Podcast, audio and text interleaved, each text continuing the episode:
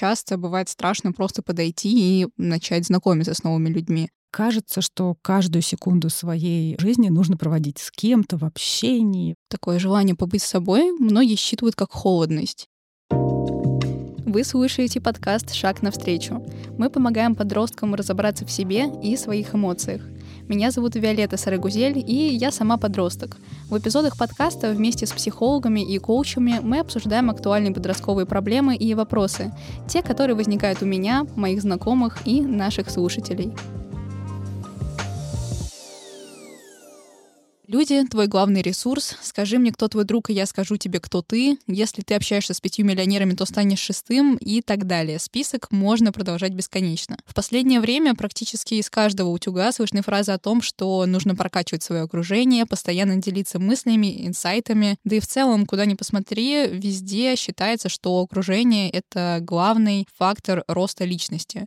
Но как построить контакт с окружающими, если ты интроверт? Сегодня на эту тему говорим с клиническим психологом психологом, когнитивно-поведенческим терапевтом и мамой 15-летних тройняшек Екатерины Мануковой. Екатерина, добрый день. Добрый день. Пролистав в интернете статьи по тематике выпуска, я столкнулась с такими достаточно радикальными высказываниями, названиями статей, например, «Как выжить интроверту в мире экстравертов», «Интроверт в семье. Правила выживания», что, собственно говоря, подтвердило мои суждения о том, что тема для многих людей стоит очень остро. И для начала хотелось бы разобраться с важной разницей, где то самая тонкая грань между человеком, который склонен к тому, чтобы больше времени проводить с собой, и человеком уже с ярко выраженной боязнью людей, социофобией. Человек, которого мы называем интровертом, он совершенно не против связей. Он умеет их устанавливать, он умеет их поддерживать, он с радостью в какие-то моменты включается в общение в зависимости от конкретного человека на более долгий или более короткий период времени. В отличие же от социофоба, потому что для социофоба, который невероятно невероятно хочет общения, невероятно хочет отношений, возможно, даже близких. Эта тема является очень страшной, очень горячей, пугающей. Часто это связано с э, негативным прошлым опытом. Есть страх отвержения, есть страх быть высмеянным или что-то еще. Таких проблем у интроверта нет. Интроверт — это человек биологически родившийся с определенным количеством сил на общение, которому для восстановления нужно чуть больше времени побыть одному, либо в какой-то очень-очень близкой компании, дома, в какой-то безопасной обстановке, набраться сил и вновь выйти в общество без страха, без желания спрятаться. И если социофобу все-таки нужны какие-то навыки преодоления своего страха для того, чтобы создать себе окружение, иметь возможность создавать контакты, связи, то по большей части интроверты, они обычно знают о себе, что у меня есть такие особенности. Я просто по-другому не выживаю. Вот я такой человек. То И... есть это врожденная особенность с этим да. появляется на свет? Да, абсолютно именно так. Вы мне сейчас приоткрыли глаза на то, что социофоб на самом деле хочет вот этого близкого контакта, но просто его боится. Я всегда думала, что это тот человек, который, наоборот, вот всячески это отвергает. Ну, отвержение — это ведь э, защитная реакция. Если я не могу чего-то получить, если мне это очень страшно, то, конечно, скорее всего, со временем я буду говорить себе и окружающим, что мне это не нужно. Для того, чтобы не делать шаг в этот страх, для того, чтобы не иметь контакта с этой тревогой, а как последствие с отвержением, с высмеиванием, с осуждением и так далее. Какие вообще типы личности бывают и как в них разобраться? Потому что, например, несколько лет назад мне прям хотелось обрести близкое окружение людей с идентичными целями, ценностями, единомышленников, с которыми мы бы друг друга понимали и двигались вот к общим каким-то целям. Потом я начала участвовать в конкурсах, проектах и постепенно начала обрастать таким большим кругом интересных, классных знакомых, с которым у нас действительно много общего, которым интересно со мной. Но с таким моментом столкнулась, что, оказывается, все люди по-разному воспринимают общение, и каждому человеку нужно разное его количество. И, например, мне очень сложно, когда мне пишут каждый день, и я не могу на каждодневной основе общаться с человеком, мне просто не хватает на это ресурса. Как определить, кому относишься ты, если вроде бы ты не интроверт, потому что ты постоянно находишься в этой среде, и тебе вроде бы нравится общаться с людьми, но иногда все же тебе хочется, чтобы тебя оставили в покое, и отключить телефон и вообще его положить под подушку. Но вообще здесь вопрос же не в том, как мы называем себя. То есть если бы вы говорили о том, что у меня есть такие особенности, и при этом не называли это интроверсией или как-то еще, вы бы просто говорили о своих особенностях. Я их знаю, я их предъявляю миру, и э, в зависимости от того, подходят эти особенности или не подходят другим людям, группе людей или конкретному человеку, я строю отношения или нахожу себе те, которые устраивают и меня, и тех людей, с которыми я их пытаюсь построить. Поэтому здесь, наверное, важнее не столько определить какой-то свой тип личности, этих классификаций огромное количество, и не всегда можно найти конкретно свой какой-то тип, сколько наблюдать за собой и интересоваться тем, а как это происходит у меня. Вот какое количество времени я в удовольствии общаюсь с другими людьми. Потому что вообще-то потребность побыть в одиночестве тоже довольно важная, потому что это возможность побыть наедине с собой, уделить время себе, понять себя, разобраться в себе, хорошо ли мне так, или мне все-таки хочется большего количества контактов, я их выдерживаю, у меня хватает сил и так далее. Поэтому, когда мы говорим э, о том, как понять, э, какой я, мы наблюдаем за тем, какое количество времени я могу безболезненно для себя общаться с другими людьми. А вообще нормально ли это, если отсутствует потребность в ежедневном контакте? Абсолютно нормально. Успокоили. Нормально. Вообще подростковый период, он же такой очень активный, и кажется, что каждую секунду своей жизни нужно проводить с кем-то в общении. И это тоже такой стереотип, потому что подросток, как и любой человек, рождается со своими особенностями. Какое-то количество времени он хочет проводить с другими, какое-то количество времени он хочет сидеть у себя в комнате и никого не видеть. И то, и другое другое абсолютно нормально.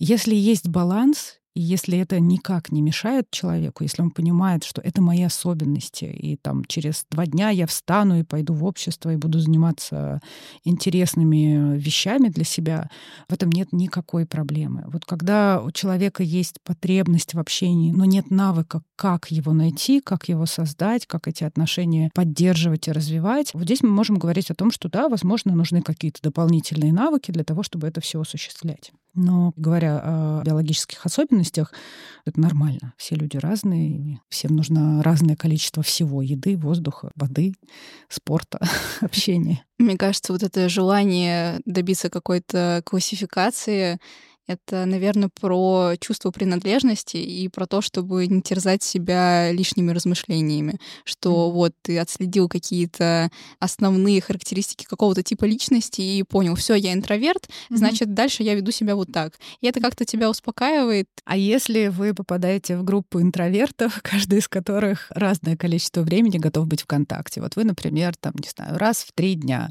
а другой человек раз в неделю, а третий человек каждый день, но по два часа, например например. Дает ли это ощущение безопасности, общности, или все-таки опять мы попадаем наоборот. в зону?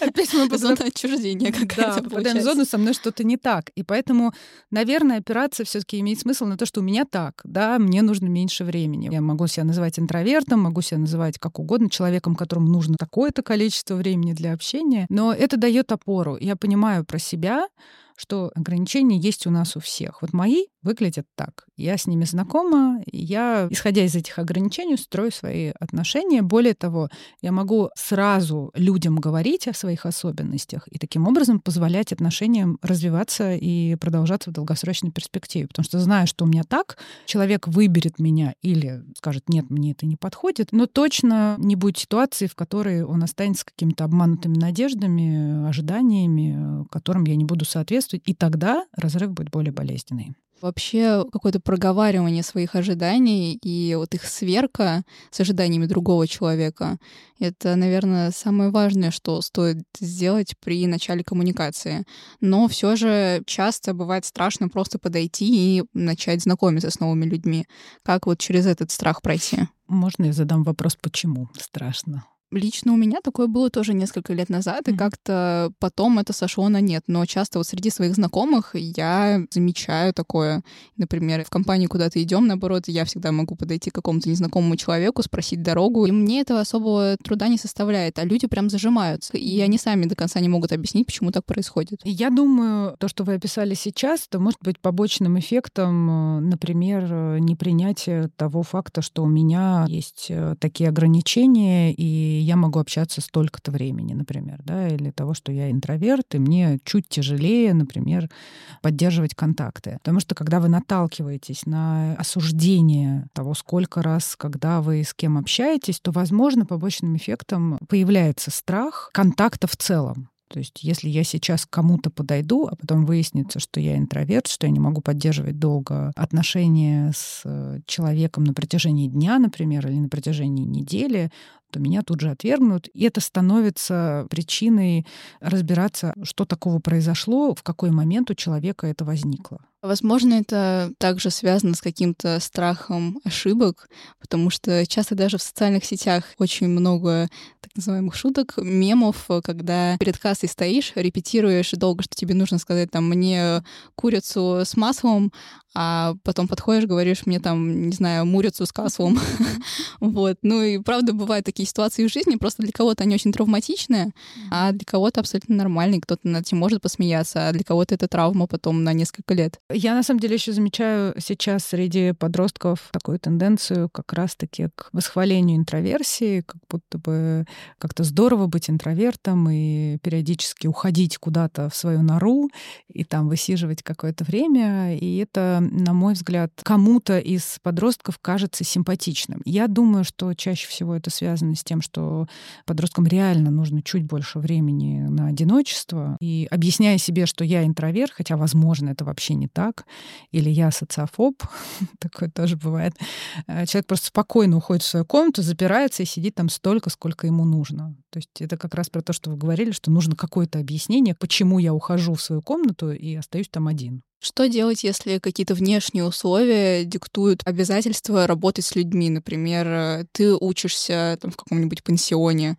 или работаешь в консалтинге, там, в колл-центре, это твоя постоянная деятельность. Наверное, все таки ориентироваться на свои ограничения, когда мы выбираем деятельность. Изначально это первый шаг. Но если уж так вышло, что невозможно никаким образом спрятаться, сообщить об этом окружению и сказать, что даже если я нахожусь в шумной компании, мне нужен угол, где я посижу и дам себе возможность побыть в одиночестве, отдохнуть. Как сделать это мягко, не обидев? Потому что, опять же, возвращаясь к личному опыту, не всегда и не все люди способны принять и понять такую особенность. Например, такое желание побыть с собой многие считывают как холодность. Mm-hmm. И, возможно, есть какие-то техники, как плавно, мягко подвести к тому, что ну вот я такой, и это не связано с вами, это просто моя личная особенность, но мне это важно. Ну, во-первых, важно принять, что действительно будут люди, которые не смогут это принять, как бы мы это ни сказали, потому что главное препятствие в коммуникации, помимо какого-то количества объективных, с которыми мы можем что-то сделать, например, там отсутствие навыков, это люди, с которыми мы общаемся, потому что не все люди, как бы мы не попросили это эффективно, не поймут эту просьбу, не считают, не считают нужным ей следовать и так далее. То есть первый шаг — это понять, что действительно будут люди, как бы вы ни попросили, которые не поймут. Второй шаг — это я сообщение, говорить о себе, что у меня вот так, Возможно, еще найти какую-то выгоду для человека. Когда мы просим, имеет смысл подумать о том, почему то, что я сейчас понахожусь один некоторое время, может быть выгодно человеку. Возможно, это потому, что я выйду и буду более скрометно шутить, буду более радостным, веселым. Если мы говорим о работе или об учебе, буду более эффективным, менее раздражительным, менее тревожным и так далее. То есть, когда мы формируем просьбу к другому человеку, мы еще предъявляем какую-то выгоду для того человека, у которого мы просим о чем-то. Сейчас выйду в записи, придумаю себе искрометную отговорку, которую можно будет в любой непонятной ситуации применять. Часто встречаются все-таки такие люди, которые для интровертов могут восприниматься как навязчивые. Допустим, слишком часто писать, и никакими фразами, как вы сказали, не удастся вот эту волну сообщений приостановить. И тогда просто игнорируешь людей, и нужно ли с этим бороться, как перестать игнорировать людей, и стоит ли это делать? Если вы озвучили свою просьбу несколько раз, если вы были стойки в том, чтобы отстоять свои границы, но это не помогло, игнор, наверное, неплохой выход из этой ситуации, потому что для того, чтобы остаться в безопасности, а когда нарушаются наши границы, мы один раз попросили, второй раз, третий, не получается контакт. Не всегда человек готов услышать нас, понять и помочь нам оказаться в этой безопасности.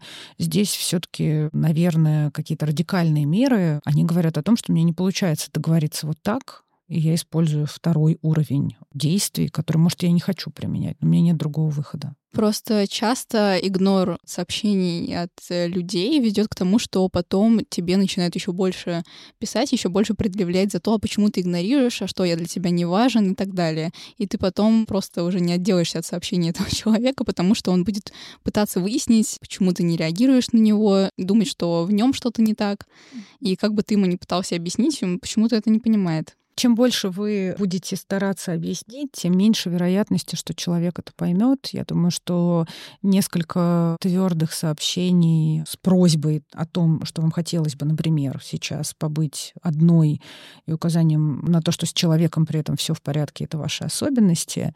Если они не приносят никакого эффекта, то дальше вопрос возникает, а почему вас беспокоит, что этот человек пытается выяснить? Он же имеет право на то, чтобы выяснять. Пусть выясняет, но вы имеете право не давать этого ответа. Является ли этот человек тем человеком, с которым вы готовы продолжать общение. Это не значит, что он какой-то не такой или что с ним что-то не так. Ну, просто есть у вас какие-то ограничения, есть у него какие-то ограничения. В данном случае они не совпадают. Ему не подходит то, что подходит вам, вам не подходит то, что подходит ему. И здесь скорее, наверное, нужно задуматься не о том, как ему объяснить в очередной раз, да, а о том, что ну, так бывает, что мы друг другу не подходим. Это грустно, но тем не менее это так. И как раз-таки предъявление тех ограничений, которые есть у вас, это способ посмотреть на другого с точки зрения его ограничений, понять, могу я с ним быть дальше или нет. И если нет, то грустно. Ну, да, правда грустно, потому что часто бывает такое, что ты привязываешься к человеку, и, например, по остальным каким-то параметрам вы друг другу очень подходите, но вот такие какие-то особенности коммуникации очень мешают дальнейшему общению. И мне кажется, в таких ситуациях очень важен диалог. Следующий вопрос. Что вообще есть дружба и требует ли она как раз постоянного контакта? Дружба требует постоянного контакта, но это не значит регулярного каждый день, 24 на 7 и так далее. Дружба требует в первую очередь уважения и принятия особенностей друг друга когда я понимаю, что я нахожусь в контакте с человеком, у которого есть вот такие особенности, он выдерживает вот это, вот это и вот это, вот так ему хорошо, а так ему плохо, я предъявляю свои, и тогда мы бережем особенности друг друга и опираемся на те сильные стороны, которые есть в другом.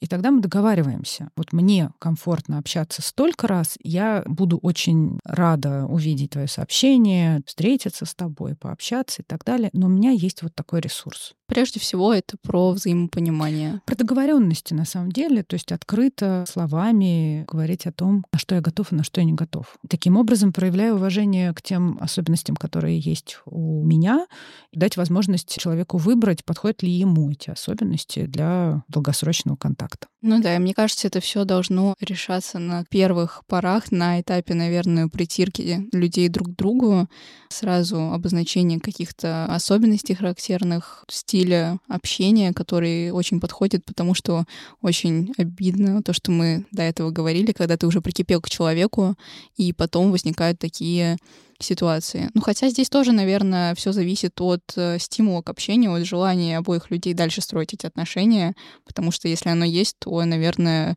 будет тоже проявляться какая-то гибкость и безусловно. да будут прикладываться усилия к тому чтобы друг другу понять и выстроить эти отношения где обоим будет комфортно. Конечно мы не можем говорить о том что вот мне так удобно и все категорично и больше никак. Если для нас ценные отношения важны конечно имеет смысл рассмотреть разные компромиссы и спросить мнение человека о том как он видит эту ситуацию. Есть ли у него какое-то решение этого вопроса кроме как разорвать отношения? И естественно делить делиться тем, что для меня эти отношения очень важны, но я не знаю, как быть в этой ситуации, потому что мое здоровье, в том числе и ментальное, и физическое, тоже важны. Вот как найти этот баланс, об этом нужно разговаривать.